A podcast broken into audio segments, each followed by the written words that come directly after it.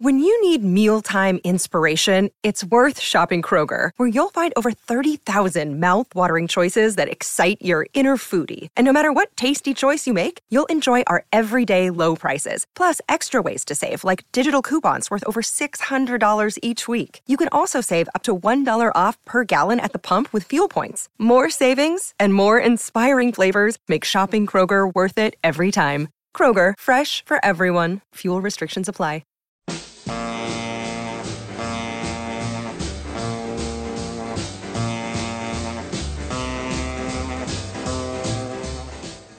Welcome to Let It Roll, the insanely ambitious musical history podcast hosted by Nate Wilcox. We've covered the early history of rock and roll, country music in the 20th century, the rise of hip hop, disco, electronic dance music, and heavy metal.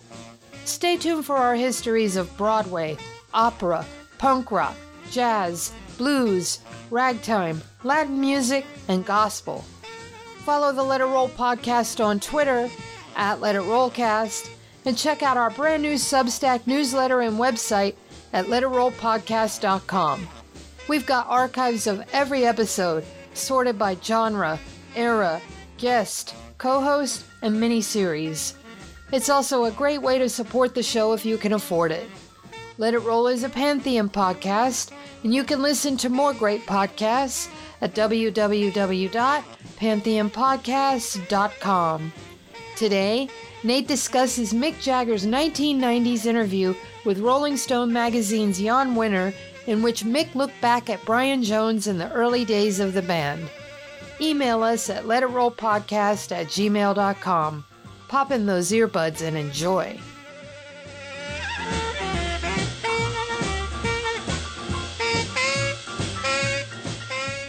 It's time to let it roll.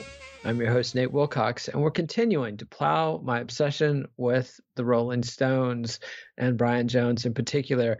Today, I'm going to talk about two things a little bit about um, a biography called Brian Jones by Alan Clayson that came out about 20 years ago. Just has a few quotes in it. I don't want to disrespect the book, I just haven't done the prep to really do a full episode on it. But I want to dive in on an interview that Mick Jagger did with uh, former Rolling Stone publisher Jann Wenner called Mick Jagger Remembers. That was from December of 1995. That's one of the most insightful pieces as to what Mick Jagger's thinking was about Brian Jones, at least as of 20 years ago. I doubt he's thought about Brian very much in the intervening years.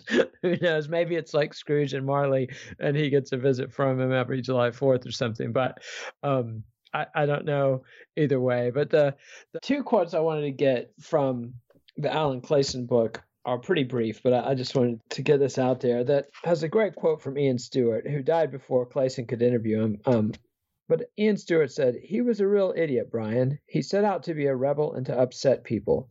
He felt it was a thing he had to do. It was pointless because really he was quite a nice guy and his parents were nice people.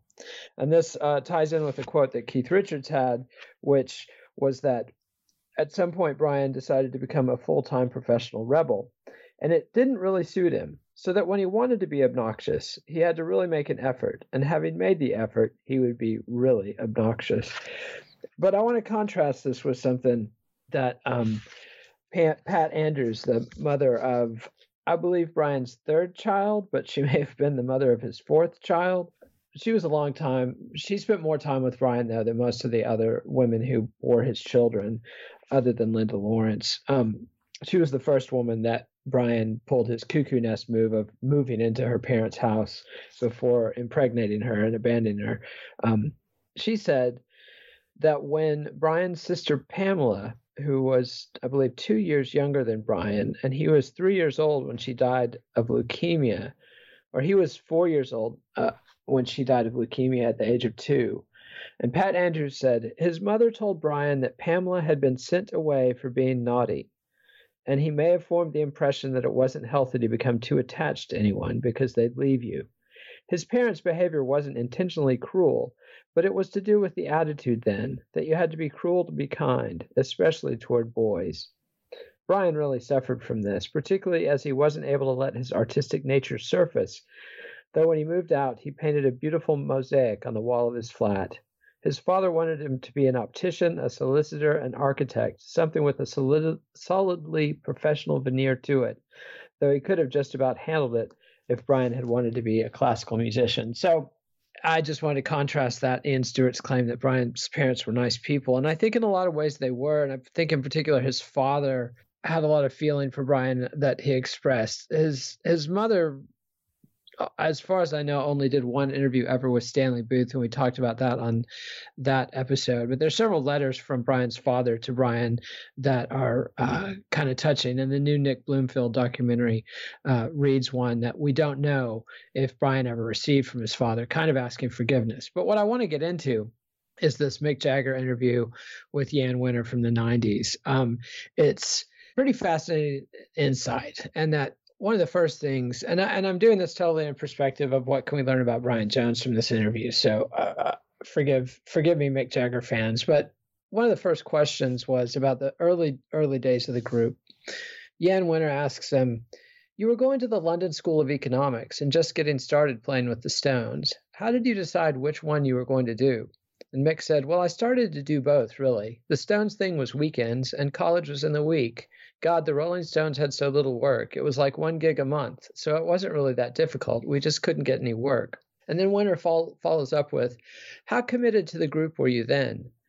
Well, I wasn't totally committed. It was a good, fun thing to do. But Keith and Brian didn't have anything else to do, so they wanted to rehearse all the time. I like to rehearse once a week and do a show Saturday.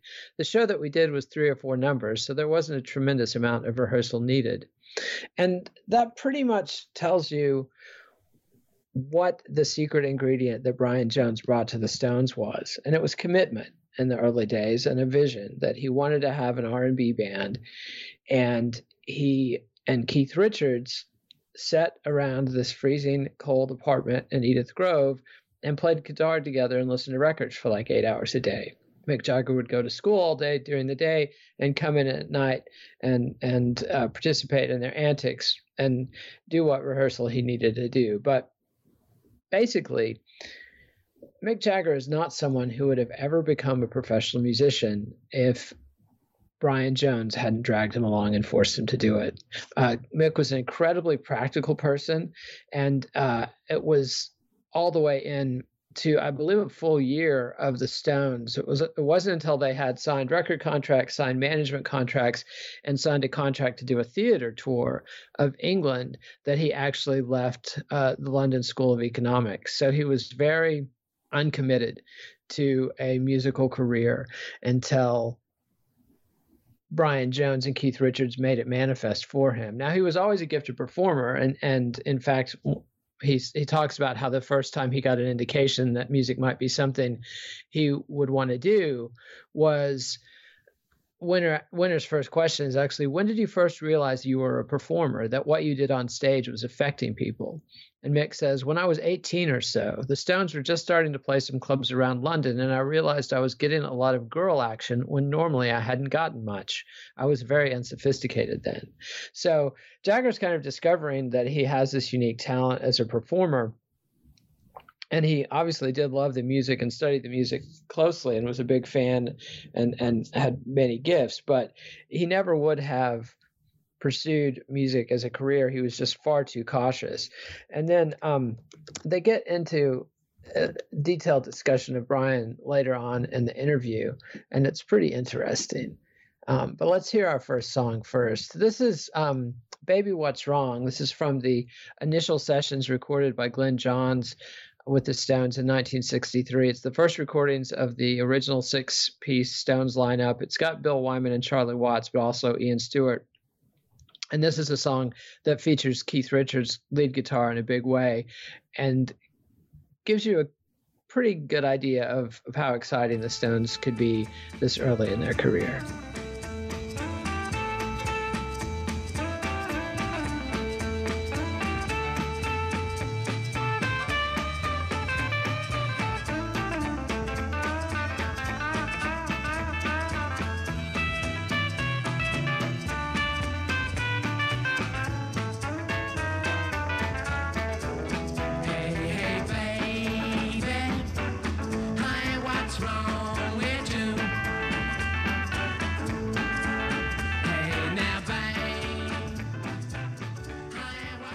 Baby What's Wrong, a cover the Rolling Stones recorded uh, with Glyn Johns in 1963 that was never released.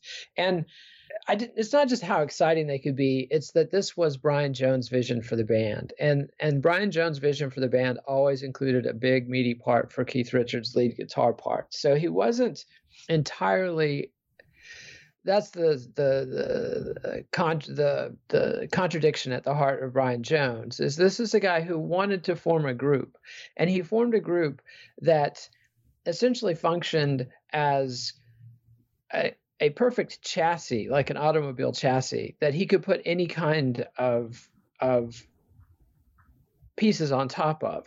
And and he created an ephemeral role for himself. Even though he was the rhythm guitarist on many songs, he didn't play guitar at all. He played harmonica, he played maracas, um, he played on some songs dual lead guitar, especially on Jimmy Reed songs with Keith Richards. On other songs, he would play strictly rhythm guitar. On the Chuck Berry songs, it's particularly fascinating the way that they would um, play sort of contrasting rhythm parts and make it much more complicated than the original Chuck Berry pieces. But but anyway, let's get back to the Mick Jagger interview and and and, and hear what Mick has to say about Brian because it's it's very interesting. There's 20 mentions of Jones in the interview. Uh, he gives Brian some credit for uh, Under My Thumb. Why does Under My Thumb work so well? And he says it's got Brian playing those marimbas. That riff played on marimbas really makes it. Which so you know he's willing to give Brian some credit sometimes, which which is a minimum, and um, also credits him with a wonderful steel guitar part, as Jann Wenner calls it. It wasn't a steel guitar part, it was a slide guitar part on the song No Expectations on Beggar's Banquet. And it was the last song that Brian played on. And here's what Mick said about it It's got that wonderful steel guitar part, Wenner says. And Jagger says, That's Brian playing. We were sitting around in a circle on the floor, singing and playing, recording with open mics that was the last time I remember Brian really being totally involved in something that was really worth doing. He was right there with everyone else. It's funny how you remember, but that was the last moment I remember him doing that because he had just lost interest in the band. And then he goes on to talk about um, Brian. Wenner says, Can we talk about Brian Jones for a second here? And Mick says, Sure. The thing about Brian is he was an extremely difficult person. You didn't really feel like you don't really feel like talking bad about someone that had such a miserable time, but he did give everyone else an extremely miserable ride. Anyway, there was something very, very disturbed about him. He was very unhappy with life, very frustrated. He was very talented, but he was a very paranoid personality and not at all suited to be in show business. Laughs. And I think Jagger obviously knew Brian well and nailed him. I mean, he just like Andrew Loog Oldham said when he said that Brian Jones was like a cat that had already had its ten, nine lives and was sent back by mistake for a tenth. That Brian was very unhappy with life, very frustrated, and very, very disturbed. And when when somebody who knew Jagger Jones as well as Jagger did categorizes him as very, very disturbed, uh, I think we should take that seriously. That Brian Jones came in already brain scrambled and the fame and fortune did not help, and the drugs and alcohol did not help. And he just got worse and worse, but he was already um, quite off. And ja- Wenner follows up with, hmm, so show business killed him? Jagger says, yeah, well, he killed himself, but he should have been playing trad jazz weekends and teaching in school. He probably would have been better off. And that's an interesting way for Jagger to compartmentalize his thinking about Brian Jones. Uh, that, that in a lot of ways, Jones was a trad jazz guy. He's somebody who played saxophones in trad jazz. And trad jazz, as we've talked about on the show a few times, was a big fad in Britain after skiffle and before the emergence of the Beatles and the beat groups. It was uh, kind of the dominant club form for several years, and it was really the Stones R&B movement in London that killed it off.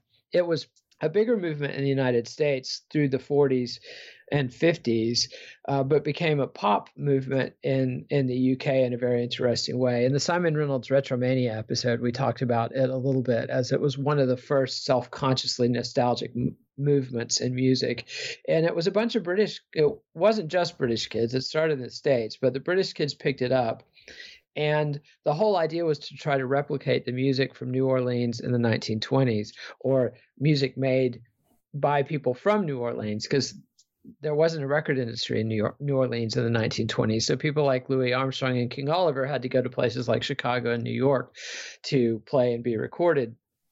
And then later on, there are other artists that were rediscovered and um, and and and brought to light who, you know, purists will debate the the how great those players were. But anyway, it was it was a fad. It was it was very popular, especially with middle class kids. Brian Jones participated in it, and and Jagger's trying to write him off as being part of the movement that they killed. But the reason that Brian Jones wanted to lead an R&B movement and his proudest moments were when R&B and blues were brought to the forefront of British pop culture by the Stones, including the time in I believe it was 63, it was definitely by 64 they had taken over the jazz festivals. There were some pretty major jazz festivals and the Stones R&B tent drew a crowd that that dwarfed the combined crowd of the jazz uh, trad jazz scene. And Keith Richards has talked about it several times that nobody was more excited about killing the trad jazz scene than Brian Jones. So it's pretty disingenuous for Jagger to say he was a trad jazz guy. You know, and he should would have uh, he probably would have been better off had he not pursued a musical career. But then on the other hand, what else would he have done? I mean, uh, but um, then then Wenner asks him what was Brian's contribution to the band, well, he had a huge contribution in the early days. He was very obsessed with it, which you always need. Obsessed with the band, Wenner asks. Yeah, getting it going and its personality and how it should be. He was obsessed, too obsessed for me. There's a certain enthusiasm, and after that, it becomes obsession. I go back to my thing about collecting. It's nice to collect stamps, but if it becomes obsessive and you start stealing for your stamps, that's too much. He was obsessed about the image of the band, and he was very exclusionary. He saw the Stones as a blues band based on Muddy Waters, Elmore James, and that tradition. I don't think he really liked playing Chuck Berry songs. He was very purist. He was real middle class. He came from one of the most middle class towns in England, Cheltenham, which was one of the most genteel towns in the most genteel area of England. So his whole outlook and upbringing were even worse in the gentility fashion than mine. And the thing about this is it's true in part that Brian Jones was definitely obsessed with blues, particularly Elmore James and that uh, Chicago blues tradition. But the but for Jagger to say, I don't think he really liked playing Chuck Berry songs, to me, the proof is in the pudding. And when you hear Brian Jones playing Chuck Berry songs so brilliantly, there's no way to fake it. The, the Stones burned Chuck Berry on Around and Around. They did a better version than Chuck Berry did, which is not easy. And a lot of it is because of Brian's very. I call it subtle rhythm guitar playing. There's nothing subtle about it. He he everything he did was very straightforward and very simple but the combination of his part and Keith's part is very subtle. They were both playing two very simple parts that didn't quite fit together perfectly, so the net effect was this very complicated swing that it added to the record. And the other thing is that Brian Jones specialized in Bo Diddley songs. Like it's often forgotten, and frequently online you'll see Keith Richards credited with playing the guitar on the Rolling Stones version of Bo Diddley's Mona, but by uh, Bill Wyman and Charlie Watts accounts, that was Brian. And and if you read the Jimmy Phelge's book, which we talked about, Phelge's also talks about how, you know, at one point, Brian, after they met the Beatles, Brian immediately wanted to fire Bill Wyman and have a four piece band. And he was thinking he would take over on bass, just like Paul McCartney.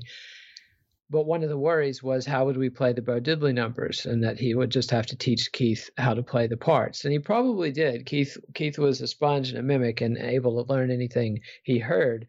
Um, and, and, the two of them played together so much that they basically learned how to replicate each other's catalog uh, of licks. But the twist came when they did their first theater tour, and originally it was uh, opening up for the Everly Brothers, but then um, Bo Diddley and Little Richard were added to the tour because it wasn't happening um, yet, and or it wasn't selling tickets, and uh, so they took all the Bo Diddley numbers out of the repertoire and never really got them back in the way they had been.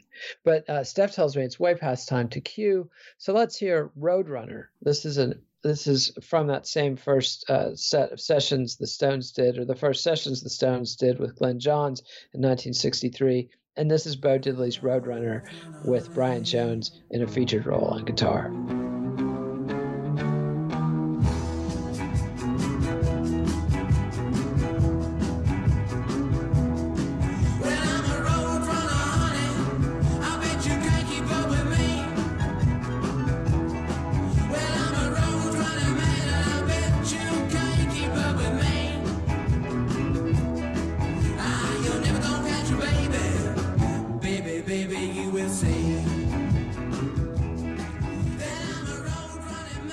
The early Rolling Stones doing Bo Diddley's Roadrunner. And again, by all accounts, Glyn Johns, who hated Brian, and everyone else's, that Brian ran those sessions like a dictator. And those first five songs, that was exactly what Brian wanted the Stones to be. And it's a pretty complete vision, and it's quite rocking. It's not any kind of blues purist thing. And and the element of blues he was most fascinated with was the raunchy sound quality. That was Brian's real gift, or one of them. Um, Bo Diddley, when he met Brian and Keith on that tour, was blown away by Brian's ability to mimic his guitar playing style. And Bo Diddley played in an odd tuning. It's called the Sebastopol tuning. It's something he had taught himself. And he used a lot of odd tremolo effects to manipulate the rhythms of his guitar playing. And he was astounded that Brian had figured out both the tuning and the exact amp settings to replicate what he was doing. Muddy Waters also talked about how uncanny it was when the Stones first played, recorded in Chicago at Chess Studios, and he got to see them play. And uh, the Stones covered Muddy Waters' I Can't Be Satisfied, and Muddy Waters was very impressed by uh, Brian's ability to imitate his slide guitar style. So there was more to it than just that Brian was this dusty trad jazz purist, um, but he was very, very complicated. But it is um, fair of Jagger to say that that Brian's contribution was huge in the early days and that it was his obsession. And as also the aspects of the band that he was obsessed with. The two things were getting it going and its personality and how it should be. And the personality of the Stones is what's carried them this whole way. Jagger and Richard's songwriting and creativity obviously took it many higher levels beyond where Jones got it, but Jones is the one who defined what are the Rolling Stones going to be. And that's a massive contribution to musical history, even though it's the kind of thing that can uh, be erased easily. And then Wenner asks him, What started causing tensions in the group among Keith, you, and Brian? Brian was a very jealous person, and he didn't read the right books about leadership. Laughs. I, I you can't argue with that. And then you can't be jealous and be a leader. Again, that's a, a very good insight. He was obsessed with the idea of being the leader of the band. But you have to realize that everyone in a band is all more or less together, and everyone has their own niche, and some people lead in some ways, and some people lead in others.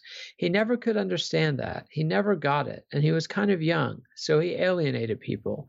And as I say, he was very narrow minded in his view of music, and really, Keith and I had been very Catholic. And so there's a, a, a bit to parse there. I think he's dead right about Jones' inability to be a leader um, because he was so paranoid and insecure and desperate for attention and the spotlight. And he was also so shifting. You know, Keith Richards would introduce him as early as 1963 to other people and say, uh, here's Brian, he's a great bunch of guys. So Brian was already the schizophrenic personality or multiple personality case. And you can't be that and be a leader people look to a leader for simplicity of direction and clarity and you know we're going to go we're going to do this and we're going to go that that way and do that. And when you're someone like Brian Jones who would openly question every decision he made and second guess himself constantly that inspired no confidence. And then we'll get to the part about how Brian lost control of the band here. But before I get to that I want to I want to respond to this claim by Jagger that Brian was very narrow minded in his view of music, because that's just demonstrably not true. I mean, Brian Jones was the one who brought in all the you know the sitars and the dulcimers and the kotos and and all these other instruments into the Stones, marimbas. Uh, he was also a very Catholic listener uh, and was uh, very big fan of pop music. He was friends with the Mamas and the Papas, and there's multiple accounts by people like uh, Phil May of the Pretty Things, Pete Townshend of the Who, George Harrison of the Beatles, Paul McCartney of the Beatles, talking about how much they enjoyed listening to music with Brian and talking about it with him. And how open minded he was, and that he was more open minded in a lot of ways than Mick and Keith were. I think that's really probably a question of those people knew Brian better than they knew Mick or Keith, or they had listened, spent more time talking music with Brian than they did with Mick and Keith. But this idea that Brian was some kind of fuddy duddy, I think, is a misapprehension. But I do think it has roots in the fact that Brian was deeply conflicted about becoming a pop group. And the Stones, in retrospect, are seen as this revolutionary force that changed music. But in 1963 and 64, they were seen as a new variation on this beat group phenomenon, which was seen as disposable pop for teenage girls. And Brian Jones, being a classic middle class dude, wanted to make the kind of music that would be respected by other middle class dudes and generally music that's driving teenage and tweenage girls crazy is not respected by middle class dudes.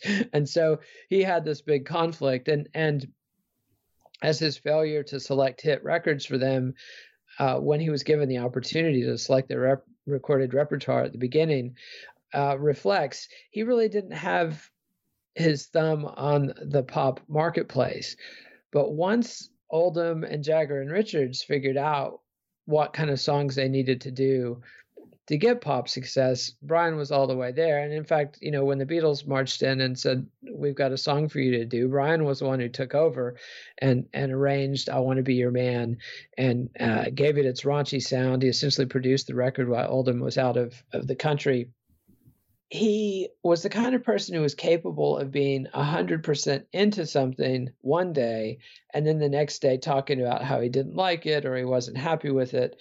He was just never happy with anything.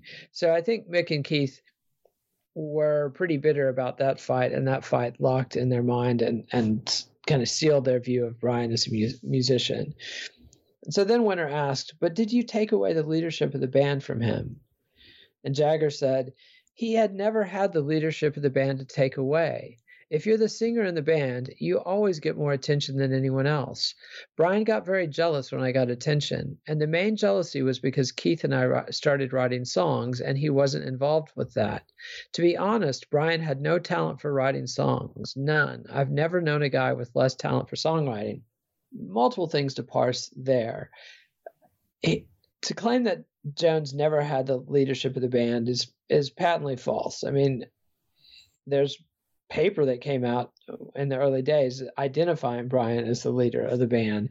Um, they, there's multiple members of the Stones, Ian Stewart and Keith and Bill and Charlie have all said on different occasions that in the early days, Brian was absolutely the dictatorial leader of the band. It's just that he was an arranger and he told other people what to play. He wasn't the lead singer and he wasn't the front man. And yet, in the early days of the band, like 63, 64, when they started to get fan mail, up to 70% of the fan mail for the Stones would be for Brian Jones. And so I think there was both Jagger and Richards were very jealous of each other. And Jagger ultimately won. And Brian, one of Brian's mistakes, Keith often makes fun of him for having tried to compete with Mick on stage and, and having changed his his stage mannerisms to try to com- imitate Mick and change and compete with Mick head to head, which was a losing game. And Bill Wyman's also talked about how Brian's aura faded uh, over the years and he became less and less charismatic. But let's go ahead and take a break and hear from our sponsors. When we come back, we'll talk more about Mick Jagger's take on Brian Jones. Hello, Pantheon podcast listeners. Christian Swain here to tell you more about my experience with Raycon earbuds. Our family now has three pairs of Raycon earbuds around the house, and my wife just grabbed a pair of the Headphone Pros to replace some headphones from a company that was double the price. And yes, she loves them. Now, if you haven't pulled the trigger on a pair of Raycons, or even if you have, but you're in the market for another pair because they're just that good, well, now is the time to check them out because they just launched their upgraded model of the best selling everyday earbuds. With Raycon's upgraded everyday earbuds, now you also get active noise cancellation, ergonomic design, and multi point connectivity that lets you pair with two devices at once. New quick charge function, three customizable sound styles, plus awareness mode. Available in a variety of vibrant new colors to complement any and all skin tones. I even have a pair of earbuds in a cool green color. I have tried just about every earbud known to humankind, and these Raycons are fantastic. Seriously, if you've been wanting to check out Raycons, there truly is no better time. You're going to ask yourself why you didn't check them out sooner, and Raycon offers a 30-day happiness guarantee. So, what are you waiting for? Go to buyraycon.com slash Pantheon today to get 20% off your Raycon order, plus free shipping. That's right, you'll get 20% off and free shipping at buyraycon.com slash Pantheon. Buyraycon.com slash Pantheon. Hey folks, Steffan Chirazi and Renee Richardson here from the Metallica Report. And we are proud members of the Pantheon podcast family, where the best of music and podcasts unite. We've got something pretty cool for you. We're giving away an exclusive Metallica merch package worth over $250. That's a whole lot of scary guys, skulls, M72, and other sought after Metallica swag. And we've made it easy for you to win. Follow and share the Metallica Report, and you're in the game. Go to pantheonpodcast.com slash Metallica, enter your email, and hit that button to be entered to win. And just like that, you're eligible for our monthly exclusive Metallica merch package. And guess what, rockers? You can enter every month. So just do it. And while we love our global brothers and sisters, the lawyers won't let us ship outside the U.S. And so then the bit about Brian being jealous of Keith and Mick writing songs, that's definitely true. But the contradiction that Mick's caught in, it's it's like here he says, to be honest, Brian had no talent for writing songs, none. I've never known a guy with less talent for songwriting. In multiple other interviews, he claims that Brian never played him a full song that he had written.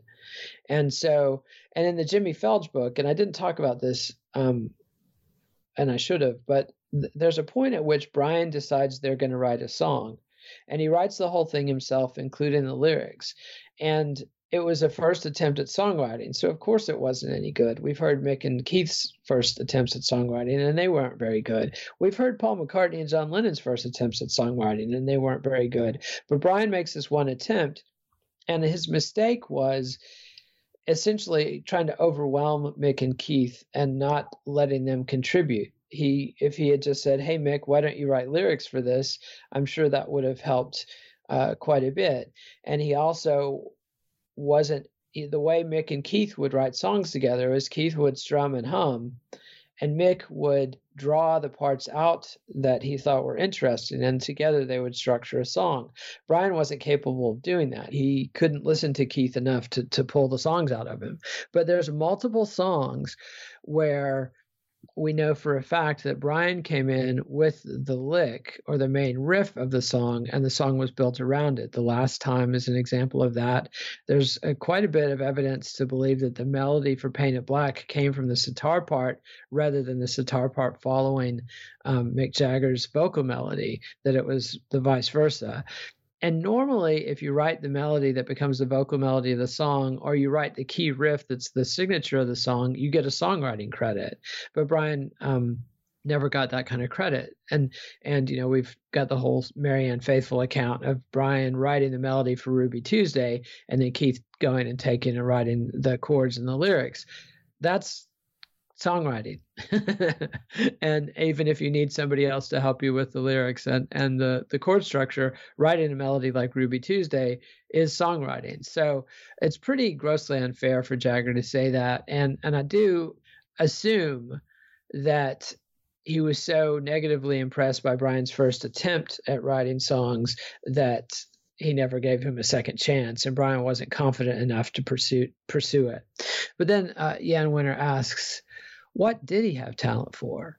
Jagger says he was a guitar player, and he also diverted his talent on other instruments. His original instrument was the clarinet, so he played harmonica because he was familiar with wind instruments, and that's all fair. And I think that Mick's um, point about Brian having diverted his talent onto other instruments is very fair and and very much something that caused Brian to be kind of stunted so that in 1968 when they reconvened after the horrible year of 67 with all the drug arrests and the trials and everything Brian was still relatively functional even though Keith had taken Anita away from him and he'd you know pled guilty to drug charges up until his second bust in May of 1968, there's every evidence he was quite active. He plays on a number of songs on Beggar's Banquet and makes significant contributions. No Expectations is a big one, but his sitar parts on Street Fighting Man are absolutely central, and his lead guitar parts on Jumpin' Jack Flash are absolutely central to that song as well.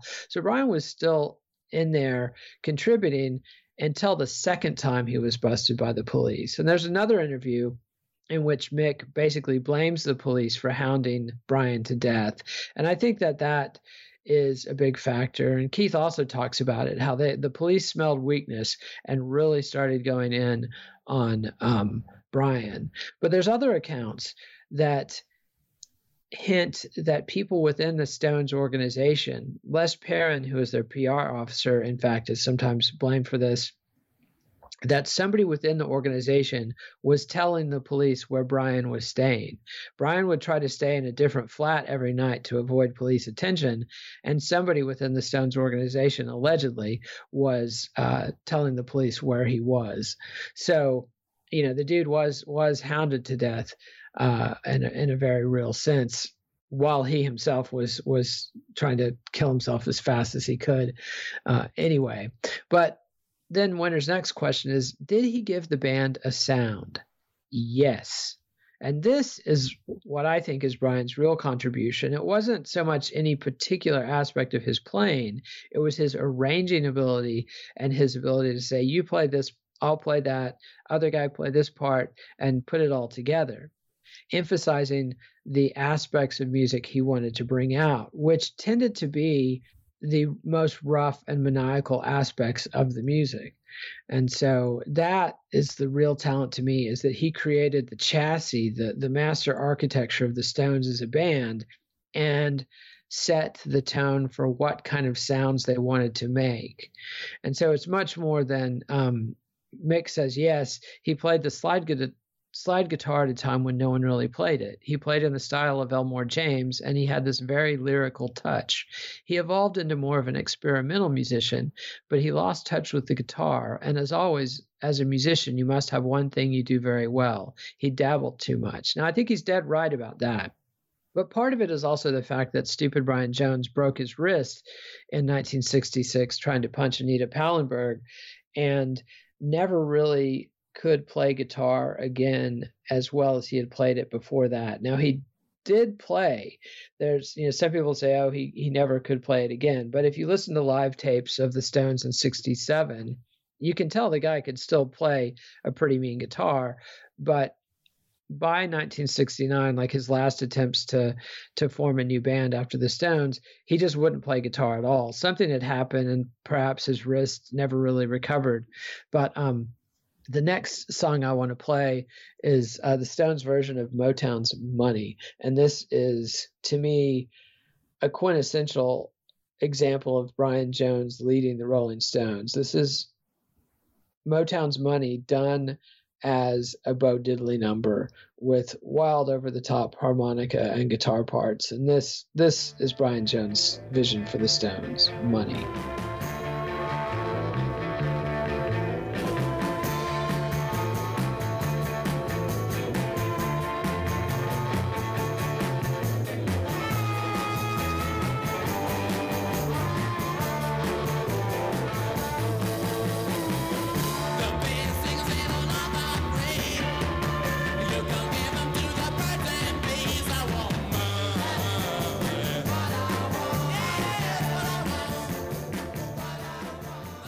Was Money by the Brian Stones, covering the classic Berry Gordy Barrett Strong uh, Motown song.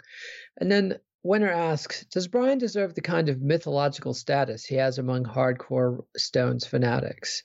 And Mick is generous enough to say, Well, he was an integral part of the band, and he, for whatever it means, was a big part of it. So doesn't really he says the same thing twice there but he is credited with being an integral part of the band and that's a big deal. Wenner then asks can you describe your falling apart it happened gradually. Brian went from being an obsessive about the band to being rather an outsider. He'd turn up late to recording sessions and he'd miss the odd gig every now and then. He'd let his health deteriorate because he drank too much and he took drugs when they were new, hung out too much, stayed up too late, partied too much, and didn't concentrate on what he was doing. He let his talent slide.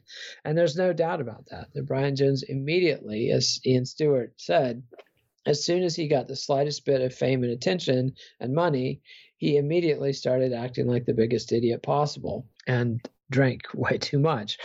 But the thing is that spirit of Brian as the wild man is integral to the Stones, that they became a band about excess and he lived it and it's a common pattern in bands for for one member to live it and another other members to tell the story of the member who's living it. And so, you know, without Brian's contribution to the personality, even the negative contributions, the Stones wouldn't have been what they've been. Um, then he talks about firing him, which I'm not that interested in. I've heard it uh, a lot. Um, but then that, but then Wenner asks, "Did you feel? Do you feel guilty about it all?" Know, Charlie Watts is somebody who said he did feel guilty about about Brian, but Mick Jagger says, No, I don't really. I do feel that I behaved in a very childish way, but we were very young. And in some ways, we picked on him. And that's a dramatic understatement. They absolutely rode him ragged uh, for years on end, um, doing things like having him record harmonica parts until his mouth was bleeding without even turning the mic on and just laughing about it. But then Mick says, But unfortunately, he made himself a target for it. He was very, very jealous, very difficult, very manipulative. And if you do that in this kind of a group of people, you get back as good as you give, to be honest. I wasn't understanding enough about his drug addiction. No one seemed to know much about drug addiction. Things like LSD were all new. No one knew the harm. People thought cocaine was good for you. The bit about Brian being the author of his own misfortunes, and Brian Jones is very much the one who set the tone for competitive one upmanship and manipulative backstabbing within the Stones.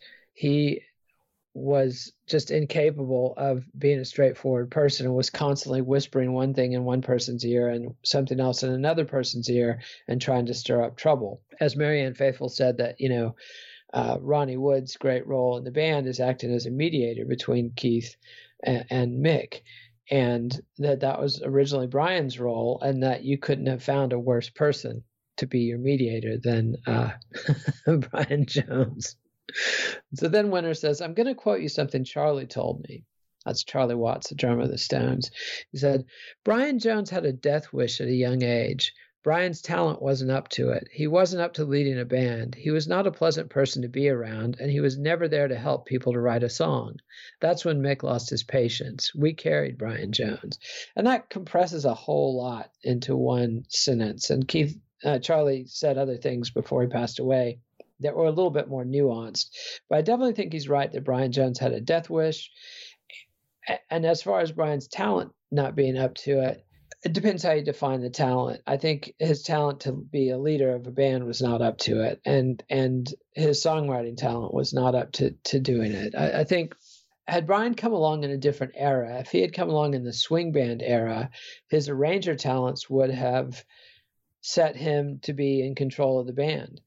But in the 60s, which was a new era that, you know, nobody knew in 1962 that the Beatles and Bob Dylan were going to come along and totally revolutionize the way the music industry worked and make the performer songwriter central.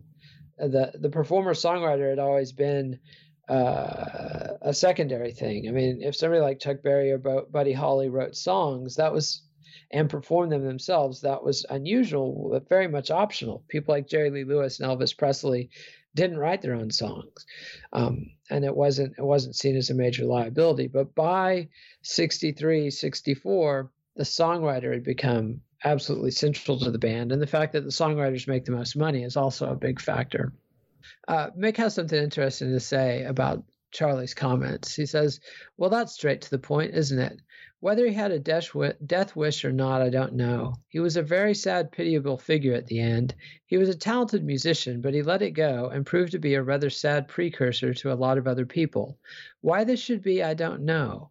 I find it rather morbid, but it does keep happening with people like Kurt Cobain. Remember, this interview is taking place just a year after Cobain's suicide. Why? Why does this happen in music? Does this happen in accounting too? Is this something that happens in every profession? It's just that we don't read about the accountants? I think the answer is yes. It does happen in every profession. It's just played out in public with people like Brian and Kurt Cobain. And this is interesting. I think he has a certain point, but I also think that the musician's lifestyle is inherently more dangerous than the accounting lifestyle. There's plenty, and I've known them. There's plenty of people who destroy themselves in a corporate structure. Const- I mean, there's plenty of alcoholics in every in every industry, or people with um, self sabotage, self destructive tendencies. But I think the combination of needing to be creatively open and like keeping your childlike naivete to be an artist that's necessary to be a musician. That makes you vulnerable. You're open, you're sensitive. And the second thing is the lifestyle of a musician. You're inherently having to work when everyone else is partying, meaning you're always at the party. And if you're someone like Brian Jones who didn't have the sense to insulate himself from that, it just means that you're on a treadmill of constant partying. And as somebody who is already physically unhealthy and had a death wish, you know, recipe for disaster. Um, and then the last question is How do you think Brian died? There's been a lot of speculation. Mick says, drowned in a pool. That other stuff is people trying to make money. And it's entirely fair, I think. There have been plenty of books with ridiculous conspiracy theories about the death of Brian Jones, alleging that Mick and Keith held him down and drowned him, or that there was a huge party with 30 people there at his, his estate that night.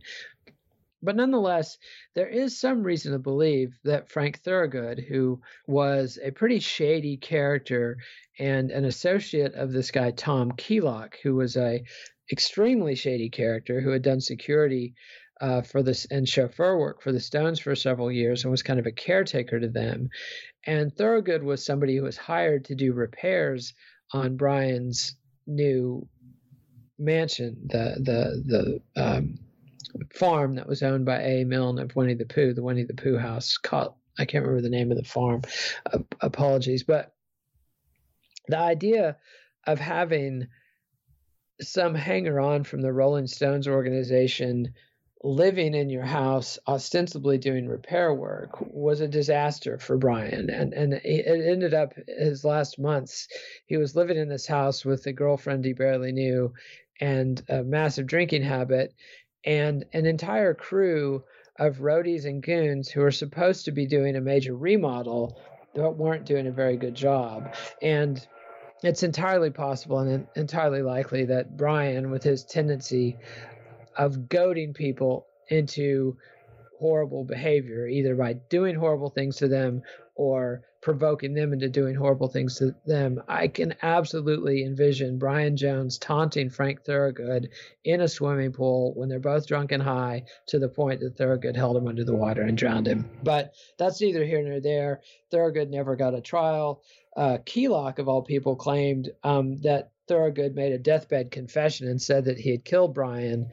But I don't think it's fair to Thorogood to say he killed Brian Jones definitively, but I do think it's possible that there was misadventure, um, et cetera, et cetera. So that's all I've got to say about Mick Jagger and Brian Jones um, at the moment. But I want to play one last song, and this is I tend to have a maximalist view of Brian Jones's contributions to the band, and sometimes I'm wrong. I, for a long time, I thought he played the slide guitar part on Parachute Woman, but that's definitively been disproved.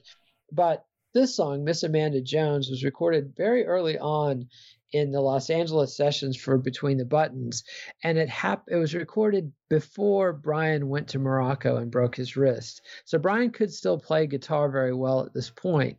And when you listen to Let It Bleed, where Keith played most all the guitar parts, or you listen to the songs on Aftermath where we know Keith was the only guitar player, and there's only one or two. And then there's several songs on Between the Buttons where Keith's the only guitar player. And he plays some great parts and he makes the songs work. But there was a factor of so much going on when Brian and Keith sat down to play together. Like you'll never be able to convince me that Brian Jones didn't play at least two guitar parts on Stupid Girl or Flight 505 and Keith played two additional parts on each of those songs because there's just mayhem of very simple rhythm guitar parts that overlay into almost an orchestra of guitars. And and I just don't believe that Keith Richards came up with all of the parts on this song. I think this is Keith and Brian having one of their last guitar duets Miss Amanda Jones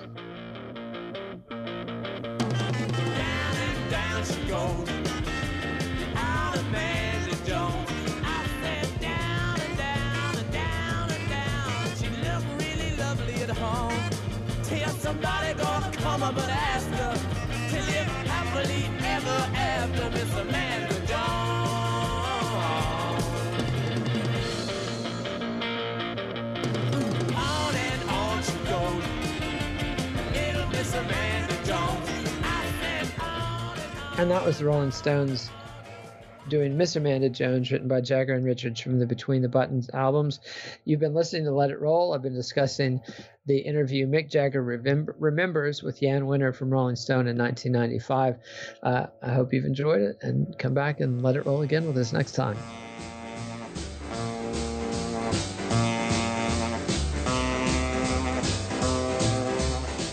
Follow the Let It Roll podcast on Twitter at Let It Rollcast and check out our website at letitrollpodcast.com. Thursday, we'll have another Let It Roll Nightmare. Let It Roll is a Pantheon podcast, and you can listen to more great podcasts at www.pantheonpodcasts.com.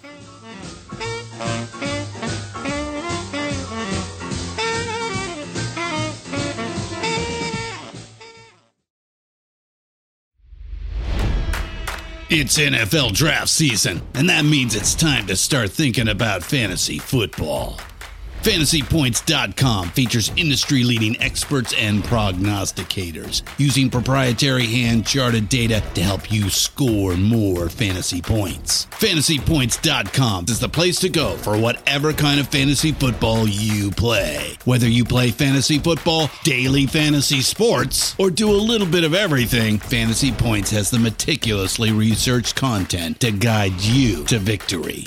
And why wait for the fall? Fantasy Points also covers the new spring football league, the UFL. Join the guru, John Hansen, Scott Barrett, Joe Dolan, and other massive names in the fantasy football universe with an exclusive offer. Use code Pantheon for 15% off any fantasy points package, including the all in package, with access to every article, tool, and data nugget that Fantasy Points has to offer. That's fantasypoints.com and code Pantheon for 15% off at Fantasy Points. Fantasypoints.com. Code Pantheon. Score more fantasy points.